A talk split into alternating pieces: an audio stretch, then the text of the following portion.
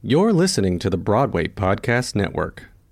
Lucky Land Casino, asking people, what's the weirdest place you've gotten lucky? Lucky? In line at the deli, I guess? Aha, in my dentist's office. More than once, actually. Do I have to say? Yes, you do. In the car, before my kids' PTA meeting. Really? Yes. Excuse me, what's the weirdest place you've gotten lucky? I never win and tell. Well, there you have it. You can get lucky anywhere, playing at LuckyLandSlots.com. Play for free right now. Are you feeling lucky? No purchase necessary. Void where prohibited by law. 18 plus. Terms and conditions apply. See website for details. It is Ryan here, and I have a question for you. What do you do when you win? Like, are you a fist pumper?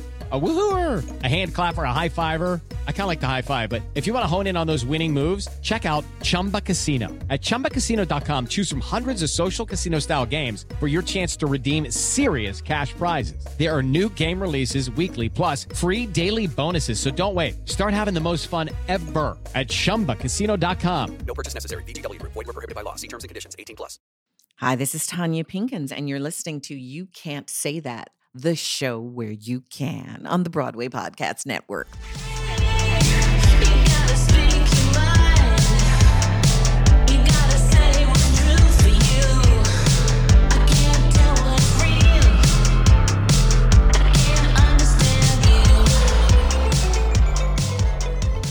Today, I have a guest who is a colleague and a peer. And I got to know him when we were both elected officials on the union. Is that right? Yeah. And he is an actor. He's a director. He's a dramaturg. He is a dancer. He's a playwright. And I saw on your website that you have the sonnet play. So join me in welcoming my guest today, Brian Myers-Cooper. And maybe you can do a sonnet and explain to me what the sonnet plays are. There's a good opener. Well, first of all, dancer was a long time ago, and I don't lay claim to that one anymore. Oh, you look like you were a dancer, though. I danced. I'd never danced as well as the choreographers I worked with hoped that I would. Oh, yeah, that was me too. Because I just it was never my passion. But you have the line. I did. I had a very good sense of it, and so you work with me, I would come up with the goods, but I never really wanted to do that. And I knew that. I also knew my body wouldn't hold up. And I thought, well, that's not really the career I want. Yeah. I was like, I came out of school. I had danced every day at Carnegie Mellon. And I went to like a couple of little dance gigs. And it was like, they were always calling us boys and girls. And I was like, these dancers, they work harder than everybody. They're called boys and girls forever. I want to be the person out in front who the dancers make look good. Like they do all the work behind them. And the person in the front just smiles and moves from side to side. Yeah, I found that I just like storytelling. Mm. I like to tell the story. I like to even just my little piece of it. And while the dancing was fun when I was young, I knew that wasn't the storytelling that I was passionate about. So I was like, well, yeah, when those roles, when the young, dumb, blonde virgin roles sort of started. Did you get the young, dumb, blonde virgin roles? I made a career of the young, dumb, blonde virgin. Okay. The Will Parkers of the world. Okay. That was absolutely. Where are you from? I'm originally from Ohio. Southeastern corner of Ohio. The place of the Klan originated. Oh, lovely. Yeah. Yeah. Yeah. They were right down the street, I'm sure. Actually, I had my cinematographer on my film that I made this year, Red Pill. He said the Klan had a church down the street from his house, and it's still there. And they at one point vandalized the school. But he's like, that's just like the neighborhood thing. Like Jeremy O'Hare said, the plantations were down the road, and his dad would sing Dixie in the car. So this is just for some people. That's just home. It's just home. Well, we didn't. He has turned so red here. If you could see this red face. Yeah. It's I'm from a part of Ohio where we don't have cities. Like if Ohio is a box, there's a city in every corner and in the middle, but not in our corner, which is the lower right hand corner. So what did you live in, a town? I lived outside of a town. I lived outside of a town that had less than about 800 people. And we lived on the farm outside of that. We were out in the middle of nowhere. Oh, so yeah, speaking of, well, not the Klan necessarily, but that farm that I grew up next to was my grandmother's farm, and her ancestors had homesteaded it, which means the government gave it to them after they stole it from the Indians. Got it. So, you know, in 1816. There's a whole rabbit hole of privilege that goes along with always having that piece of land. Is it still in the family? Yours. It is not. That piece of land is not. My grandmother passed away some years ago, and most of it was sold. The little parcel around the house was not. My uncle lived in it until he passed away about 5 or 6 years after that. And then that was sold. So now none of that original parcel is in our family. What and my father's farm is next door. Oh, you grew up on a farm? I grew up on a farm, yes. Okay, what kind of farm? Come on, farmers, we don't get to talk to people who come from that. It was a beef farm. Beef. Yeah, cows. Okay. Hereford cows. Yeah. Did y'all get to eat beef, or did you only get to sell it? Oh, no. We ate almost exclusively beef. My father did not like chicken unless it was Kentucky Fried, which was a rare treat because we lived in the middle of nowhere. There was no fast food. But couldn't you just have some little chickens running around? No. We didn't have.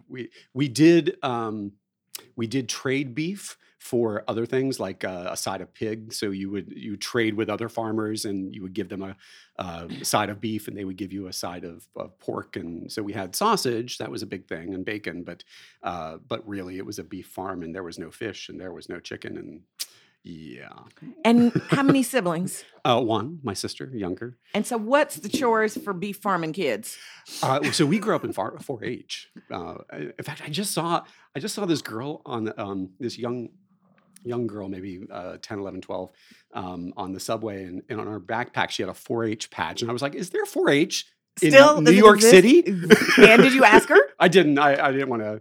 I didn't be like a pervert. Yeah. I'm sorry, but is there 4-H in you? But 4-H was big where I came. Okay. Where I came from, and so I tell everybody what 4-H is, because people don't know what 4-H is. It is an agricultural youth program, and much like Boy Scouts or Girl Scouts, but for agricultural rural kids, and you could take.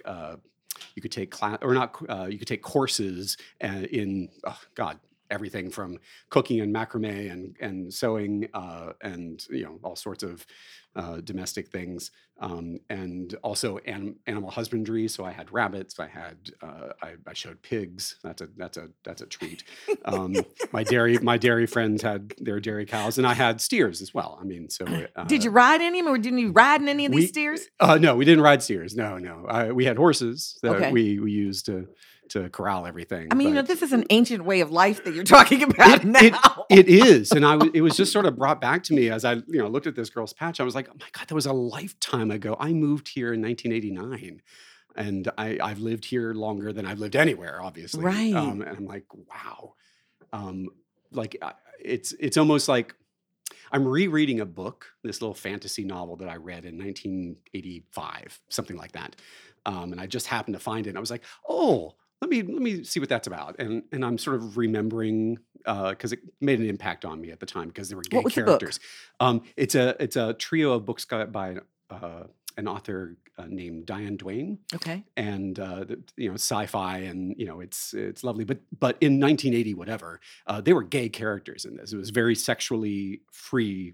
Do you know the name of this book? What was this book? The Doorway into Different Things. Doorway into Darkness. Doorway into it's a trio. So after all these years, I find this thing, and I download it on my Kindle, and I'm reading it, and I'm really thinking, remembering, reading it, sitting on the floor of this apartment in Atlanta where I was working 2 fast food jobs in the summer between 2 years of college, and eating a Swanson's beef pot pie because one of the characters actually had a pot pie and an inn in this world. Anyway, I was like, wow, that was me? Like, it seems like I'm remembering a character in another world. What religion were you raised? So I was raised in a Presbyterian church. A very, very, very small Presbyterian church. I mean, you should have been 1,000 people. Like, everybody knew everybody in your town. Everyone knew everyone. And the church where I grew up in its heyday, it was I guess much bigger. But when I was there, if there were 25 or 30 people at a service, that was big. And today, my mother still goes there, and there are 15 extant living members. Wow. Like actually just 15 members of the church, and that includes my sister and I, and we obviously are not regular attenders. So wow. It is very small. And your parents still alive? We lost my father in July. Oh, I'm sorry. Thank you. But my mother still lives on the farm. You still got beef? No. Oh. They don't. They retired from farming some time ago, and they sold everything, and they rent out the land. Okay. To a lot of Amish farmers around. So the land is still farmed. The land is still farmed. They didn't have to come to fracking. No, it did do that too. That whole area is full of shale, and it went to fracking. My father held out, but in the scheme of things, the water table is the water table. So if your neighbors have done it, then you've done it. So you might as well get paid. So he held out and got paid more. It's a real shame, and it's a real concern. Like I look at that land because even though was not mine, and that was a whole trail of privilege for 200 years. I have a connection to it, and I hate to think of that just ruined. And I hope that it doesn't come to that. I hope it doesn't come to that. What is it? I mean, when you visit still, of course, right? Oh yes, a lot. So what is the biggest difference you notice from farm? Growing up in this farm place, I think that there's times of the year when it's just full of green for the steer, and there must have been some farmers of other kinds of things other than steer, right? Oh yeah, but now you got fracking. Yeah, they strip it, right? They strip the land. It looks like chemotherapy. It's tough to watch it. They don't really strip the land, but the infrastructure takes up so much space. Like the pipelines go, flooding through this former pasture, and that's like, 50 yards wide. That is just, sort of no man's land with this huge infrastructure gash down the center of it, It's sad to see, It alighted in our county, and there was no getting around it. So everyone signed up for the roulette, I guess. And I can't blame them, as you might imagine from like the church talk. There's no industry there. There's no infrastructure there. Right. There's no railroads. There's no airports. So there's very little new industry going there. There's no manufacturing. The coal and steel jobs are gone. So, when the people there were offered a chance to cash in on something, they took it. Yeah. And as much as I would love to judge them for that and say, oh, you're this is what's killing us. I can't. Mm-hmm. I can't. Right. No. We've forgotten that we are our brothers and sisters keepers, and that we have to take care of everybody. Yeah. It's just something that is doesn't seem a value. Maybe it was never a value, but it's a value I hold dear. Hello, it is Ryan, and I was on a flight the other day playing one of my favorite social spin slot games on chumbacasino.com. I looked over at the person sitting next to me, and you know what they were doing?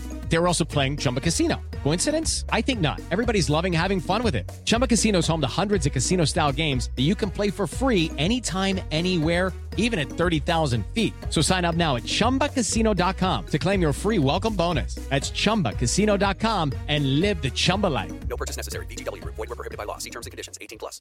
Step into the world of power, loyalty, and luck. I'm going to make him an offer he can't refuse. With family, cannolis, and spins mean everything. Now, you want to get mixed up in the family business. Introducing The Godfather at ChumbaCasino.com. Test your luck in the shadowy world of The Godfather slot. Someday, I will call upon you to do a service for me. Play The Godfather now at ChumbaCasino.com. Welcome to the family. No purchase necessary. VGW Group. Void where prohibited by law. 18+. Terms and conditions apply. So gay. Gay. Ohio. Oh, gay Ohio in 1980s. Yeah. Tell me. Wow. Did you come out there? No, God, no. Okay. Dear Lord.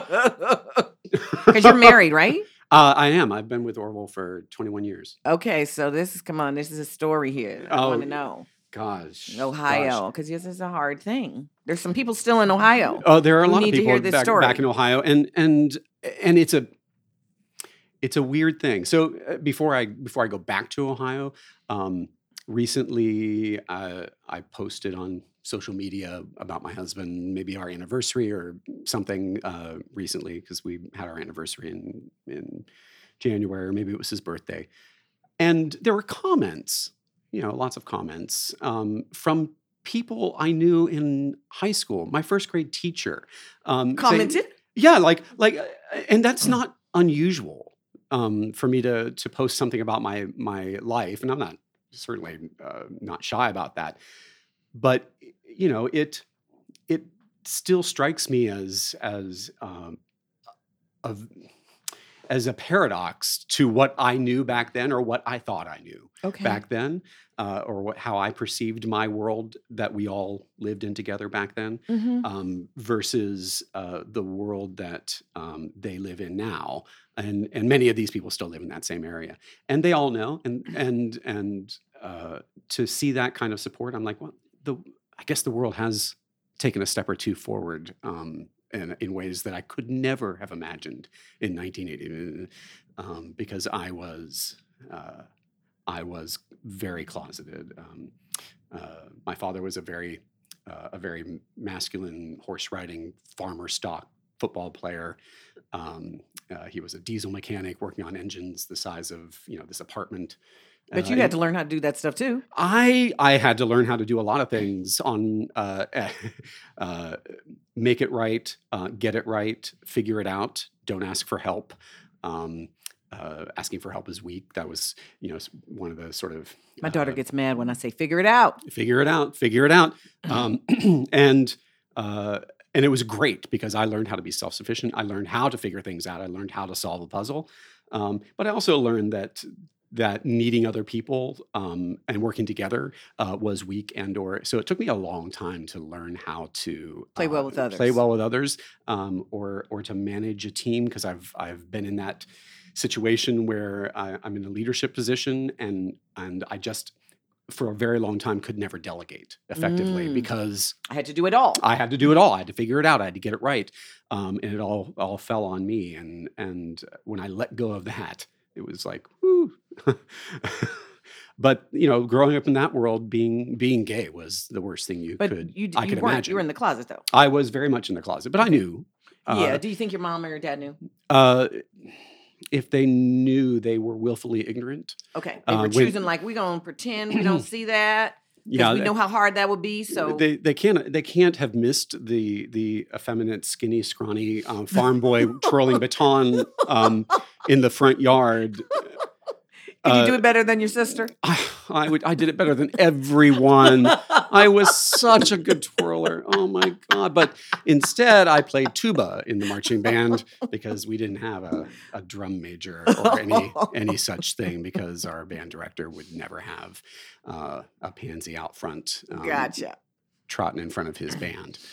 He actually said that to me. Oh, I'm so sorry. Yeah. No, He said that to you? Yeah. Because you were like, hey, look what I can do with the twirl and baton. And he was like, I'm not having no bands out front. Okay. Yep. Okay. And, that was the world. That was the world. So, yeah, I wasn't looking to open any closet doors. But have you had your baton twirling moment in your whole career now? Have you gotten to do that twirling of the baton? Because I bet the skill is still there. I once did a flaming baton. No, and that's not a euphemism for anything. That is actually on fire for a summer camp lighting of a bonfire.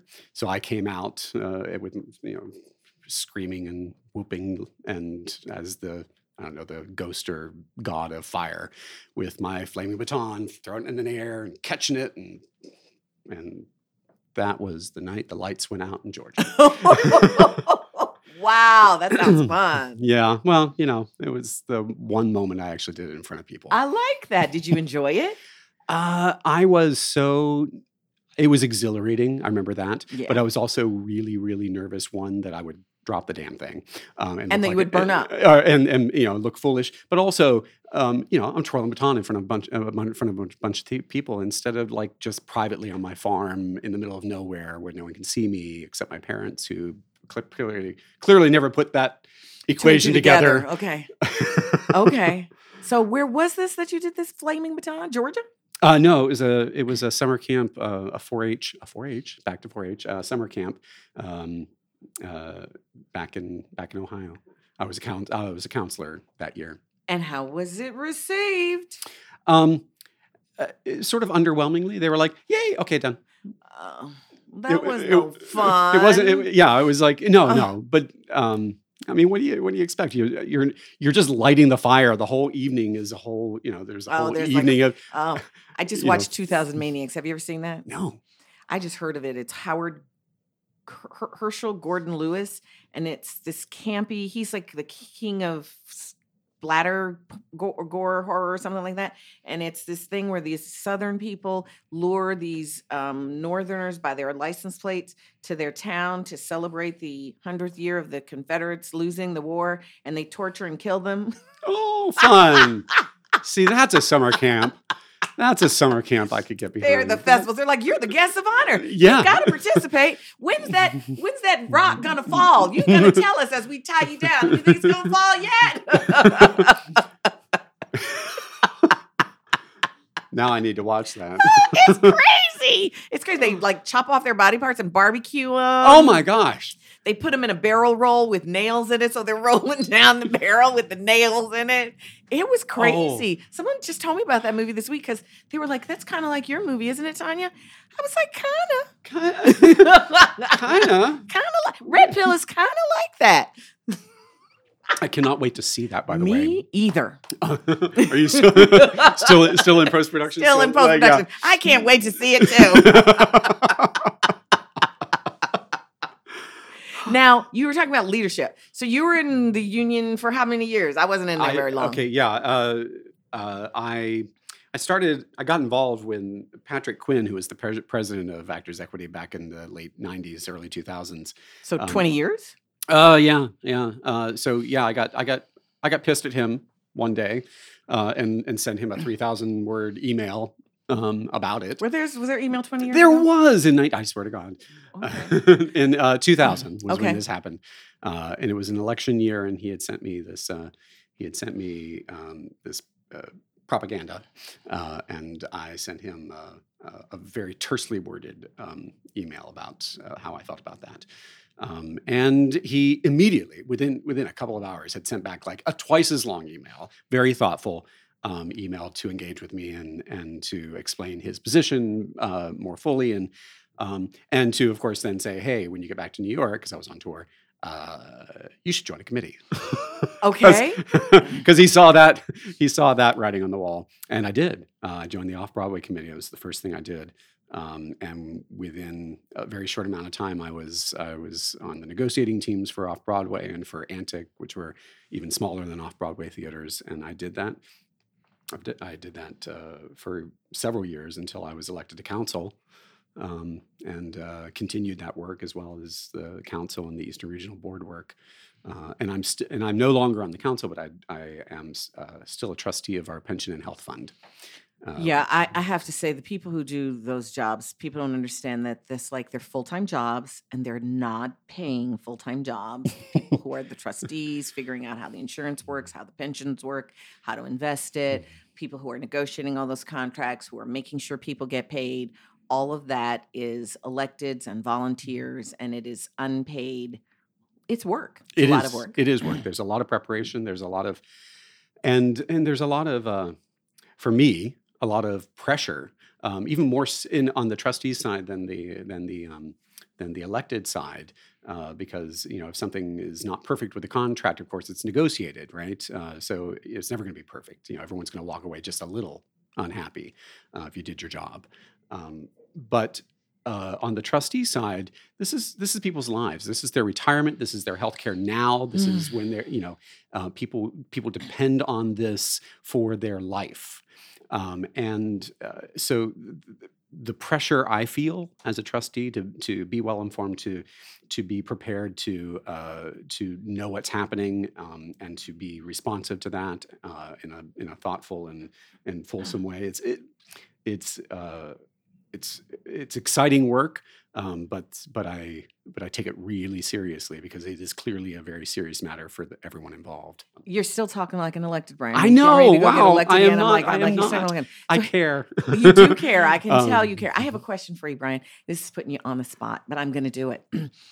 We were on a negotiating committee. Yeah, we were. I was always okay. My job at that in those negotiations, I was leading that negotiation. I put that team together, and we had a really ambitious set of numbers and proposals we put forth, a very focused set of proposals, the very first being salary, period. Salaries need to go up a lot in this arena because they have been stagnant for decades. And this was the one opportunity we had to move that. So my job was to dance that dance for the 6 months it took us to get that contract. We started negotiations in June. The contract didn't expire until November, which means we had to go on the longest first date without putting out for, I don't know if you can say that. You can say it. Truly, we needed to be at the table and engaged for all of that time. Okay. Whatever time it was going to take. A lot of foreplay. It was, but what it meant was, keeping the team motivated and moving forward, always moving forward, but sticking to our guns and keeping everyone focused on what the goal was, which was maybe yes, we may not be meeting in July and August or even September, but that doesn't mean we're not moving forward. Because I know, but I'm trying to see if you're playing a poker hand with me right now, because I would have put my money on the table that you had to be the person who voted with me not to accept that shitty deal. It was not. That's right. It was at the very, very end, and they had not given us the money we wanted. Although we did get. A hell of a lot of money. We got a hell of a lot of money, but this was right before we got that hell of a lot of money. Wasn't you, huh, Brian? No. Damn. At that point, I was aiming high, but we had some. It actually was the day after the election. Hi, this is Tanya Pinkins. That was part one of my conversation with my colleague Brian Myers-Cooper. You is kind. You is smart. You is important. You is dead. Tanya Pinkins' horror film, Red Pill, brings African-American perspective to progressive movement.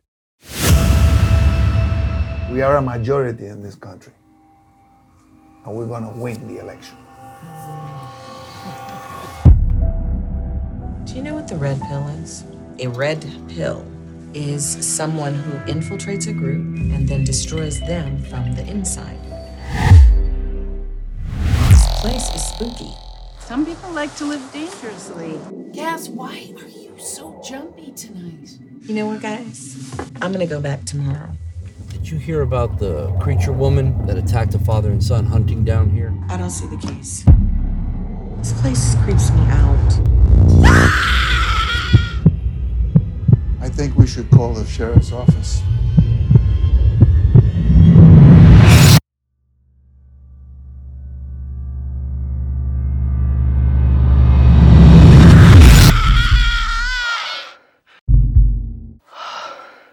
The only people missing or dead are brown people. They're after all of us. What do we do, Amelia? We die. But we take some of them with us. Hi, I'm Tanya Pinkins, and I would love to hear from you. You can text me at 917-724-8998. Tell me what you're up to, and I'll let you know what I'm up to. Text me, 917-724-8998. Let's keep in touch. Have you ever wondered how your favorite performer actually feels? Well, here's your chance. Welcome to The Quiet Part Out Loud, with me, Bobby Steggert, Broadway actor, and now a therapist to a whole host of Broadway creatives. Part interview, part therapy, this is not your typical podcast. We'll go right to the heart of things with some of your favorite artists, what they still struggle with, what lessons they've learned, what they haven't figured out yet. There's enormous power in saying the quiet part out loud. Are you listening? Hey, it's Leslie Odom Jr. here on the Broadway Podcast Network to tell you about the RISE Theater Directory, a program of Maestro Music. RISE is a national online resource designed to connect and empower backstage and administrative and creative theater professionals from underrepresented backgrounds. If you work or aspire to work in the theater community, this can help you find your next project. And if you hire theater professionals, search the RISE Theater Directory to find your next team. Create your profile now and get more information by visiting risetheater.org. That's theater with an R-E-R-I-S-E-T-H-E-A-T-R-E.org, because only together we rise.